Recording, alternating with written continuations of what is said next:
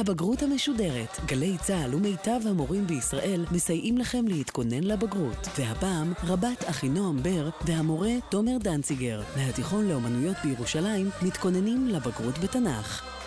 שלום, אני אחינועם בר. עכשיו חיילת, אבל עד ממש לא מזמן הייתי תלמידה בתיכון, שכמוכם ניסתה ללמוד לבגרויות. בדיוק בשביל זה אנחנו מביאים לכם כאן בגל"צ את הבגרות המשודרת, בתנ"ך הפעם, כדי שתלמדו דרך האוזניים. לידי נמצא המורה תומר דנציגר. אהלן, תומר. מה קורה? בסדר. יופי. תומר, אז בשיעור שנלמד היום, באילו פרקים נעסוק? טוב, אז היום אנחנו מתעסקים בפרק היסטוריוגרפיה ונבואה, סוף ממלכת יהודה. זה הפרקים האחרונים מתוך ספר ירמיהו. פרקים בירמיהו שנעסוק בהם זה ירמיהו פרק א', פסוקים 1 עד 3, שמציגים ופותחים לנו את ספר ירמיהו. פרק ז', פסוקים 1 עד 24, שזה נבואת ירמיהו על חורבן ירושלים.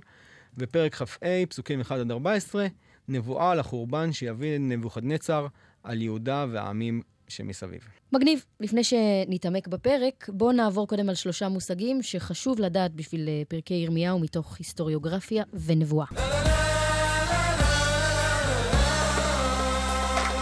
המושג הראשון שלנו, עדיפות המוסר על הפולחן.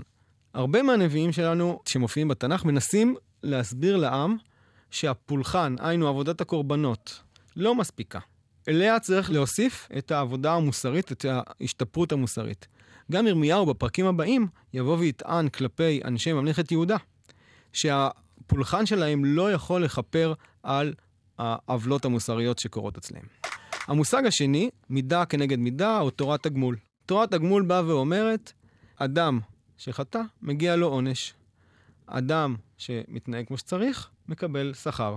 מידה פשוט. כנגד מידה. פשוט. הגיוני. פשוט והגיוני. המושג השלישי, קצת יותר מורכב, סינקרטיזם. סינקרטיזם זה עבודה של כמה אלים בו זמנית. זה לא פוליטאיזם? פוליטאיזם זה קיום של כמה אלים. סינקרטיזם, עבודה בו זמנית של כמה אלים. אחד מהחטאים של אנשי ממלכת יהודה שירמיהו כועס עליהם, גם אליהו אנחנו זוכרים מפרקים אחרים שלמדנו לבגרות. סינקרטיזם, עבודה פולחנית של כמה אלים בו זמנית. בזמנו אנשים חשבו שהם יכולים להקריב לאל אחד, לאל שתיים, וכולם ידאגו להם בזכות הקורבנות. לא, צריך לבחור אחד. ירמיהו אומר, לא רק שצריך לבחור אחד, השם דורש ייחודיות. לייחודיות הזאת קוראים יותר מאוחר מונותאיזם, עבודת ואמונת אל אחד.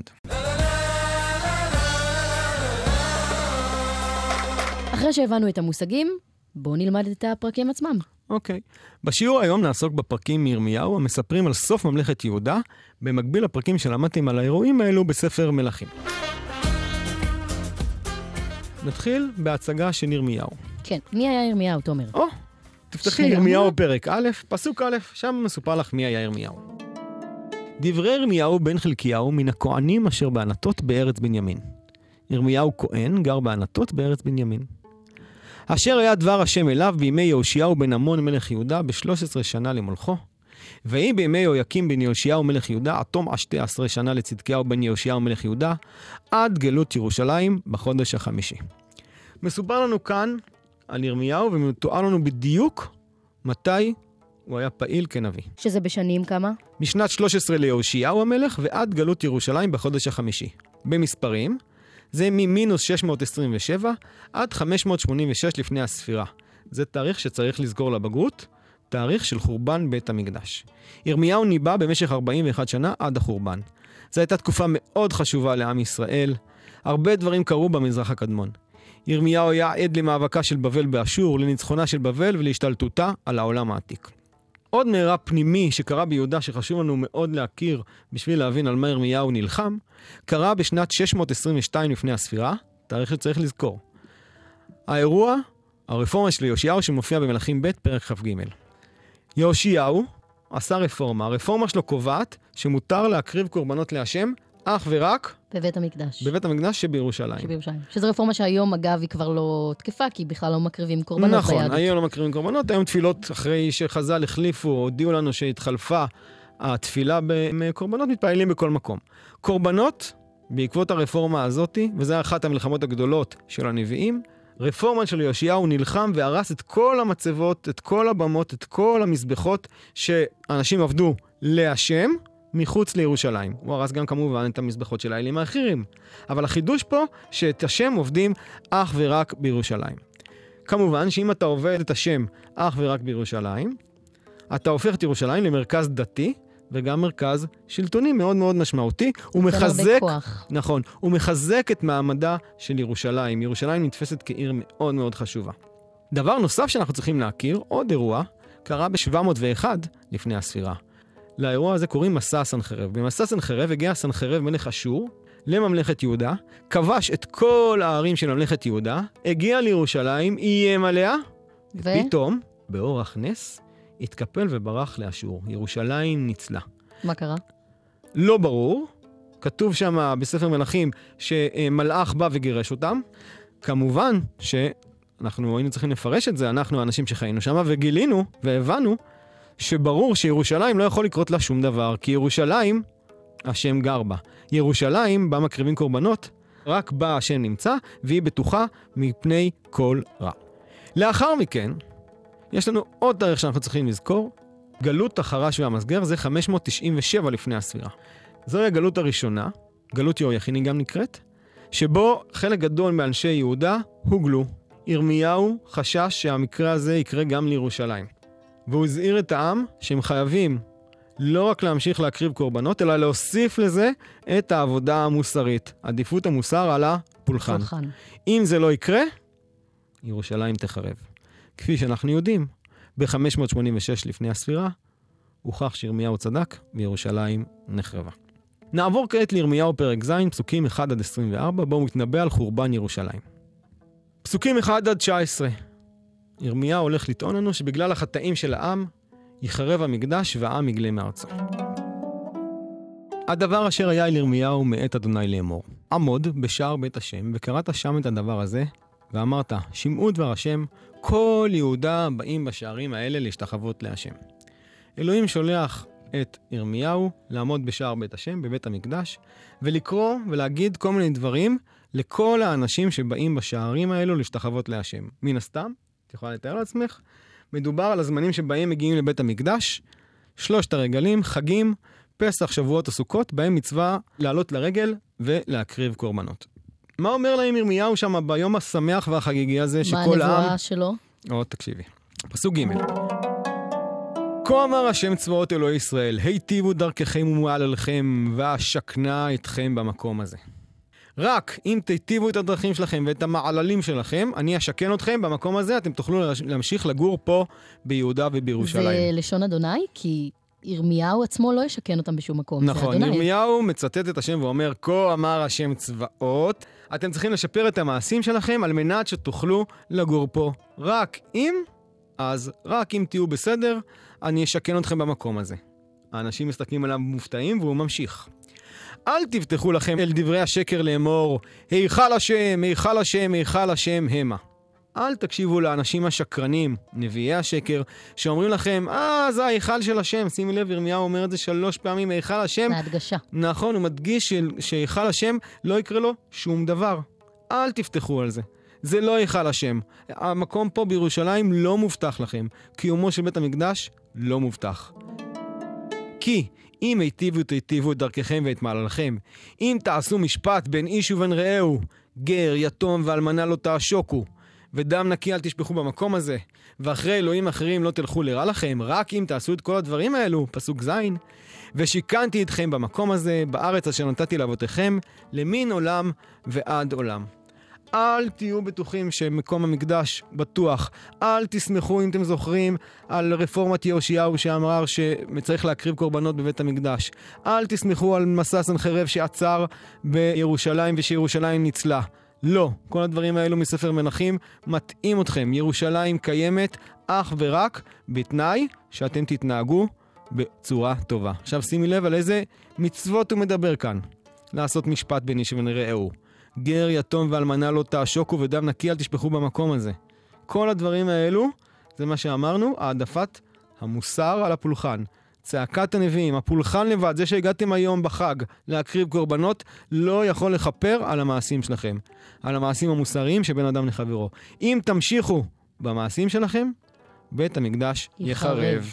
אני בטוחה שהם לא היו יותר מדי שמחים לשמוע את הדברים האלו. נכון, אפשר לתאר את זה בצורה ציורית. מגיעים האנשים עם החליפות, אנשים עם המלמלות, מגיעים ביום החגיגי הזה להקריב קורבנות מאוד מאוד מרוצים מעצמם. כי... והמשוגע הזה... והמשוגע הזה ירמיהו, שלא ברור מה הוא רוצה, עומד בשער בית השם ובא להרוס להם את המסיבה. הוא הפרטי פה, הוא הורס להם את המסיבה. והם מסתכלים עליו, ויכולים להקשיב לו, ויכולים גם לא להקשיב לו, כי הוא איש משוגע. הוא אומר בניגוד, שוב פעם, לרפורמה של יאשיהו, לכל מה שהם למדו, שבית השם זה בית המקדש. מי יכול לגעת בבית של האל שלנו? ממשיך ירמיהו. הנה אתם בוטחים לכם על דברי השקר, לבלתי הועיל. אתם סומכים על אנשים שמדברים לכם שקר וזה לא יעזור לכם. שואל ירמיהו פסוק ט', הגנוב, רצוח ונאוף, וישבע לשקר, וקטר לבעל, והלוך אחרי אלוהים אחרים אשר לא ידעתם, ובאתם ועמדתם לפניי בבית הזה אשר נקרא שמי עליו, ואמרתם, ניצלנו למען לעשות את כל התועבות האלה? שימי לב, ירמיהו מזכיר פה חטאים שניצלצלים מוכר, רצח, ניאוף, עבודה זרה. ואחרי שאתם עושים את כל הדברים האלו שנמצאים, איפה? בלוחות הברית. נכון. ירמיהו מזכיר פה הם, חטאים חמורים שמופיעים בלוחות הברית. ואחרי שאתם עוברים את כל החטאים האלו, אתם מגיעים לפה, מקריבים לי קורבנות ונראה לכם שזה מספיק לכם? לכפר על כל הדברים הרעים נכון, שהוללתם? נכון, תבינו, עם ישראל, אתם נמצאים פה בארץ ישראל בירושלים, בתנאי שאתם שומרים על הברית שאנחנו קראתנו איפה? בהר סיני. Mm-hmm. רק אם תשמרו ותפסיקו עם החטאים המוסריים שלכם, אני אתן לכם להישאר פה. עכשיו שימי לב, תחזיקי חזק, פסוק 11. המערת פריצים היה הבית הזה אשר נקרא שמי עליו בעיניכם? ירמיהו מכנה את בית המקדש מערת פריצים, לשון פריצות. בית בושת. הוא קורא לבית המקדש, לביתו של אלוהים, בית בושת. לביתו של אלוהים, בעיניהם של העם. הוא לא מסכים שזה ביתו של אלוהים, שימי לב. הוא אומר, הבית אשר נקרא שמי עליו, רק השם של אלוהים נמצא פה. אלוהים לא נמצא mm. באיזשהו מקום בארץ. אתם טועים. המקום הזה לא שווה שום דבר, הוא ריק מתוכן אם אין לנו את ההתנהגות המוסרית הראויה. גם אנוכי הנה ראיתי נאום השם, אם תמשיכו ככה, אם תמשיכו להפר את הברית, השם לא יהיה מחויב לכם ויעיף אתכם מכאן.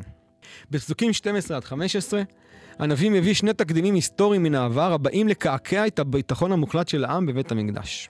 הראשון, משכן שילה. כי לכו נא אל מקומי אשר בשילה, אשר שיכנתי שמי שם בראשונה, וראו את כל אשר עשיתי לו מפני רעת עמי ישראל. היה פעם משכן משילה, אני החרבתי אותו בגלל המעשים של עם ישראל. ככה יכול לקרות בדיוק גם לבית המקדש. ועתה, יען אתכם את כל המעשים האלה נאום השם, ואדבר אליכם השכם ודבר ולא שמעתם, ואקרא אתכם ולא עניתם, ועשיתי לבית אשר נקרא שמי עליו, אשר אתם בוטחים בו, ולמקום אשר נתתי לכם ולאבותיכם, כאשר עשיתי לשילה. זה יקרה אותו דבר, גם שם היה משכן שבו השם גר, אבל לא, רק השם של השם היה נמצא שם. פסוק ט"ו, עוד תקדים היסטורי. והשלכתי אתכם מעל פניי, כאשר השלכתי את כל אחיכם, את כל זרע אפרים. פה הוא מזכיר לנו את הגלות הקודמת, חורבן שומרון וגלות עשרת השבטים, הם חטאו ועפו וגם... מכאן, גלות עשרת השבטים.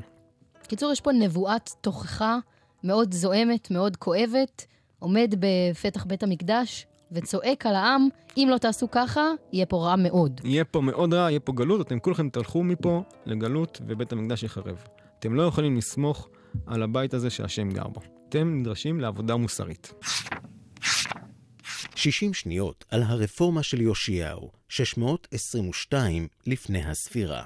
בספר מלכים ב', פרק כ"ב, מסופר שבמסגרת שיפוצים בבית המקדש שנעשו על ידי יאשיהו מלך יהודה, נמצא במקרה ספר המכונה ספר התורה.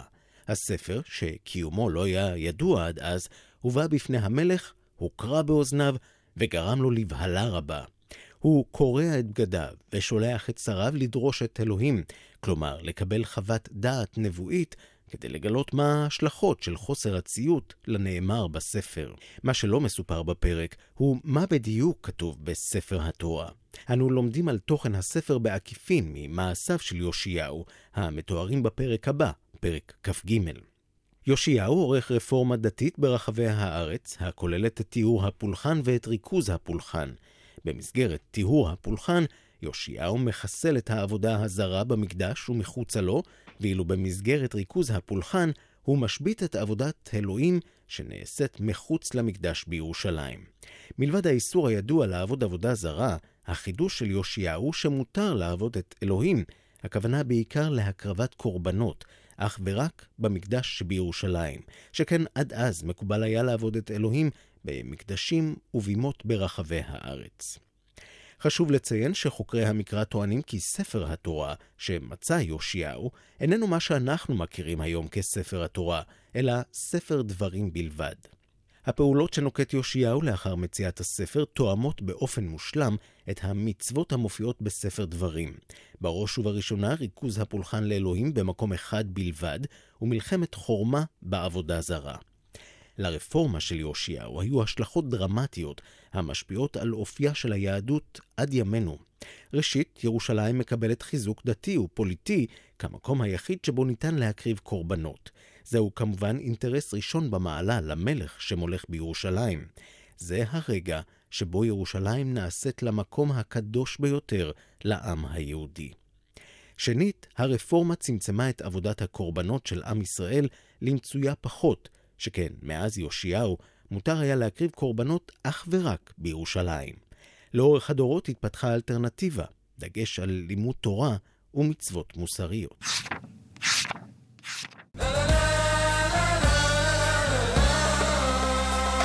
תומר, בוא נמשיך בפרק ז' של ירמיהו. מה יש בפסוקים הבאים? בפסוקים הבאים, 16 עד 20, יש נבואה נוספת של ירמיהו. השם פונה אליו ואומר לו, המצב של בני ישראל, של עם ישראל, כל כך חמור, ולכן, ואתה, אל תתפלל בעד העם הזה, ואל תישא באדם רינה ותפילה, ואל תפגע בי, אל תפנה אליי, כי אינני שומע אותך. אם התפקיד של הנביא זה לקשר בין העם לבין אלוהים, לבקש מאלוהים שרחם על העם, בא פה השם ואומר לנביא, חלאס, אני לא מוכן להקשיב יותר לתפילה שלך, הם הגזימו. למה? פסוקים הבאים. האינך רואה מה הם העושים בערי יהודה ובחוצות ירושלים? הבנים מלקטים עצים, והאבות מבערים את האש, והנשים לשות בצק. למה הם עושים את כל זה? לעשות כוונים למלאכת השמיים, ועשך נסכים לאלוהים אחרים, למען האכיסני. אוקיי? הם עובדים עבודה זרה. מי? כולם, הילדים, הבנים, הבאות, כולם עובדים עבודה זרה. בשביל להכעיס אותי. וזה מה שגורם להכעיס אותי. הם חושבים, וזה הסינקרטיזם כאן, שהם יכולים לעבוד גם אלים אחרים וגם אותי. שכל האלים יהיו מרוצים. לא ולא מחדש לנו ירמיהו, לא ולא מחדש לנו תנ"ך. אתם אמורים לעבוד רק אל אחד. זה המונותאיזם. ממשיך אלוהים, האותי הם מכסים נאום השם? הלא אותם למען בושת פניהם. זה בושה להם העבודה הזרה הזאתי, כי הם התחייבו לפניי. לכן כה אמר אדוני אלוהים, הנני אפי וחמתי ניתכת אל המקום הזה, על האדם ועל הבהמה ועל עץ השדה ועל פרי האדמה, ובערה ולא תכבה. מודיע אלוהים לירמיהו שהולך להיות פה, כמו שאמרת, רב אמר. המקום הזה יחרב. נמשיך הלאה בפרק ז', פסוקים 21 עד 28, בו ירמיהו מדגיש לנו את עדיפות המוסר על הפולחן. כה אמר השם צבאות אלוהי ישראל, אומר ירמיהו בשמו של השם. עולותיכם אספו על זבחיכם ויאכלו בשר. כי לא דיברתי את אבותיכם, ולא ציוויתים ביום הוציאי אותם מארץ מצרים על דברי עולה וזבח. אל תחשבו שמה שחשוב, מה שציוויתי אתכם בעיקר, זה להקריב קורבנות. כי אם את הדבר הזה ציוויתי אותם לאמור.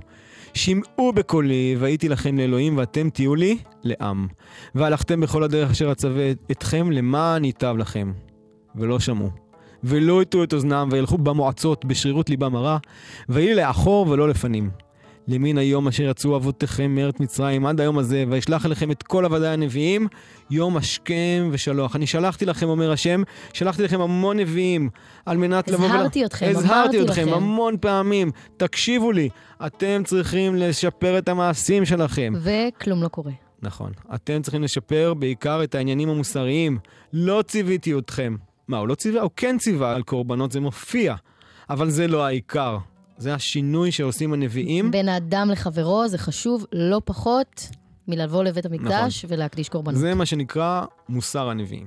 פסוק כ"ה למין היום אשר יצאו אבותיכם מארץ מצרים עד היום הזה, ואשלח אליכם את כל עבדי הנביאים יום השכם ושלוח, ולא שמעו אליי, ולא הטעו את אוזנם, ויקשו את עורפם, הרעו מאבותם.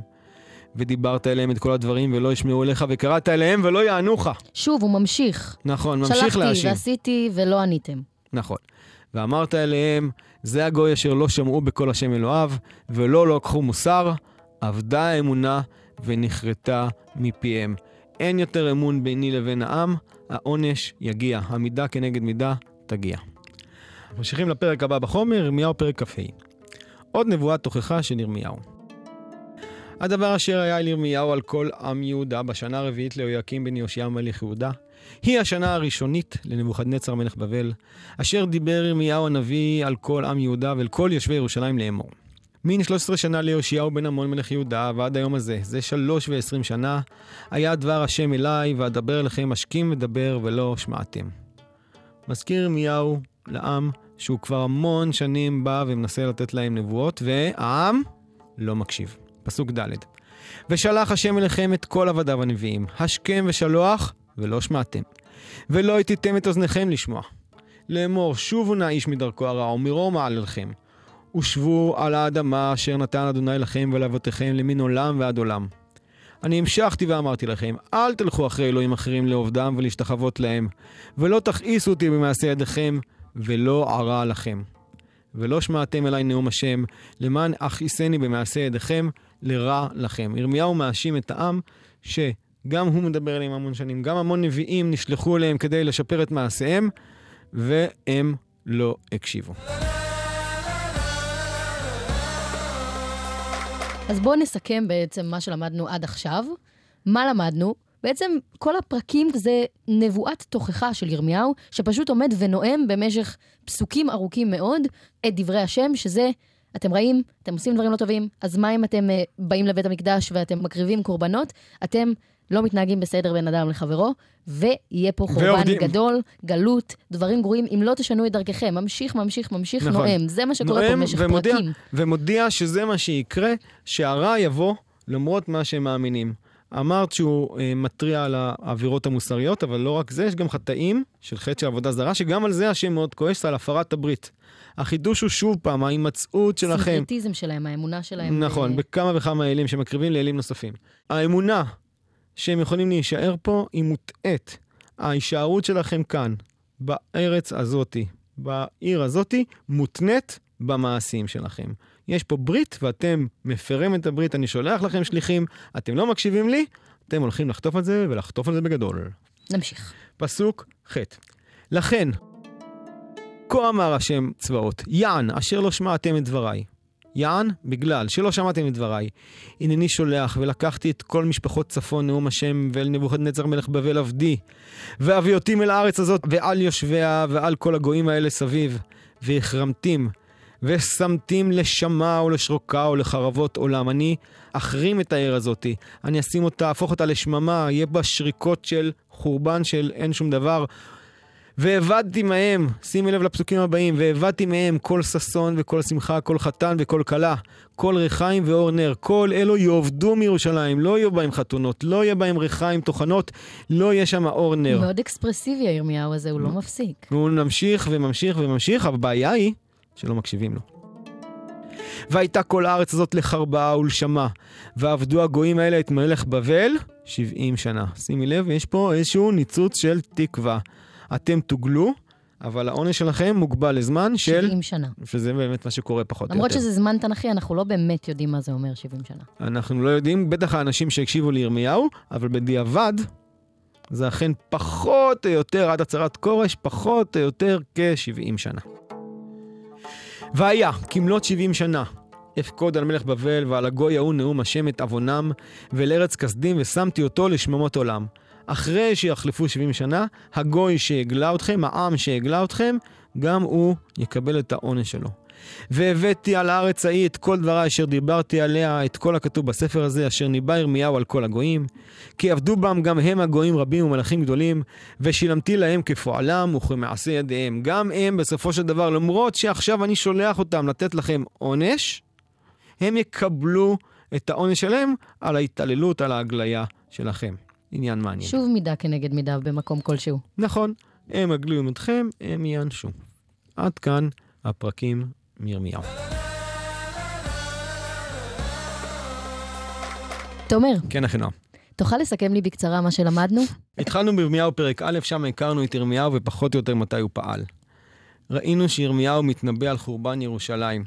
הוא בא ואומר אה, בפרק ז' ואחר כך גם בפרק כ"ה, שאתם חייבים לשפר את המעשים שלכם, אתם חייבים להתחיל להקדיש אה, מחשבה על המעשים שלכם, הפולחן שלכם, הקורבנות שלכם לא יכולים לכפר על המעשים המוסריים שלכם בין אדם לחברו.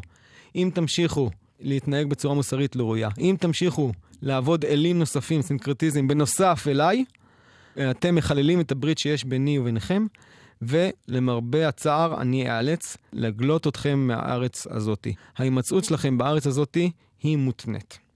זה מה שאומר ירמיהו, לצערו הרב, למרות שהוא אומר את זה במשך שנים רבות. הוא המשוגע של העיר, ואף אחד לא מקשיב לו. לא, לא, לא, ולא לנביאים שאלוהים שולח במשך השנים והדורות כדי להסביר לעם את העניין הזה. תומר, למה העם לא מקשיב לירמיהו?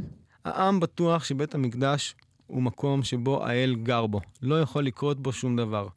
הוא חושב ככה בגלל רפורמות יאשיהו שאמר שמותר להקריב לאלוהים, להשם, אך ורק בבית המקדש. בנוסף לכך, מסע סנחרב, שסנחרב מלך אשור הגיע ב-701 לפני הספירה, וכבש והשמיד את כל ממלכת יהודה, ועצר בירושלים. את ירושלים הוא לא הצליח לכבוש, וחזר לאשור. זה לימד את העם שירושלים מוגנת. בנוסף לכך, העם כי ככה זה, מעדיף לקבל את הנבואות האופטימיות ולא את נבואות התוכחה שאומרות שהולך לקרות דברים רעים. מצוין, עברנו על כל החומר של ירמיהו לבגרות, מתוך היסטוריוגרפיה ונבואה. יש עוד פרקים שעליהם עשינו שיעור נפרד. ועכשיו, כדי להיות ממש בטוחים שאנחנו מבינים, נענה ביחד על שאלת בגרות? בכיף. קרא ירמיהו, פרק ז', פסוק 9.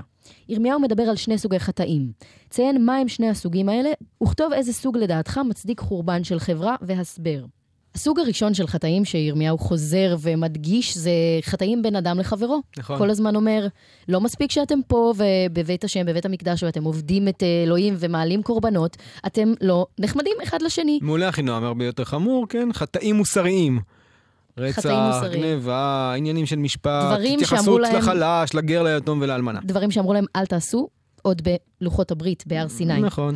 ועוד uh, סוג של חטא שהעם עושה, זה סינקרטיזם. הם עובדים אלילים רבים. נכון. החטא השני זה חטא עבודה זרה, עבודה של אלילים נוספים, בדרך כלל, בשלב הזה, במקביל לעבודת השם, לקורבנות שהם מקריבים להשם. התפיסה שלהם היא שאנחנו אמורים לרצות את כל האלים, נקריב לאל הזה, נקריב לאל הזה. ולקטוף פירות מכל אחד. והכל יהיה בסדר. נקדיש לו, נקדיש לו ונקבל הכל. אבל אלוהים אומר, אלוהים בפיו של ירמיהו אומר, ממש לא, רק אל אחד. נכון. עם ישראל צריך לעבוד את השם. החטאים שיכולים להרוס חברה, החלק השני של השאלה, זה חטאים בין אדם לחברו. כלומר, חטאים מוסריים, כמו שאמרנו. אפשר לומר. ומה עוד? אפשר לומר שגם הצד השני זה שאלת לדעתך, שבה אתה יכול לתת כל תשובה כשהיא מנומקת.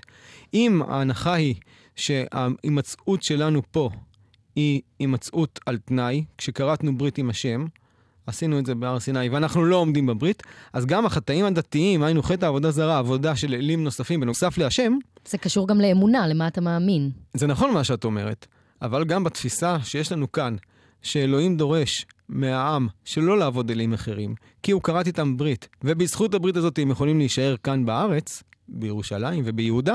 אם הם יפירו את הברית הזאת, הם יצטרכו לעזוב, השם יגלה אותם מכאן, מידה כנגד מידה.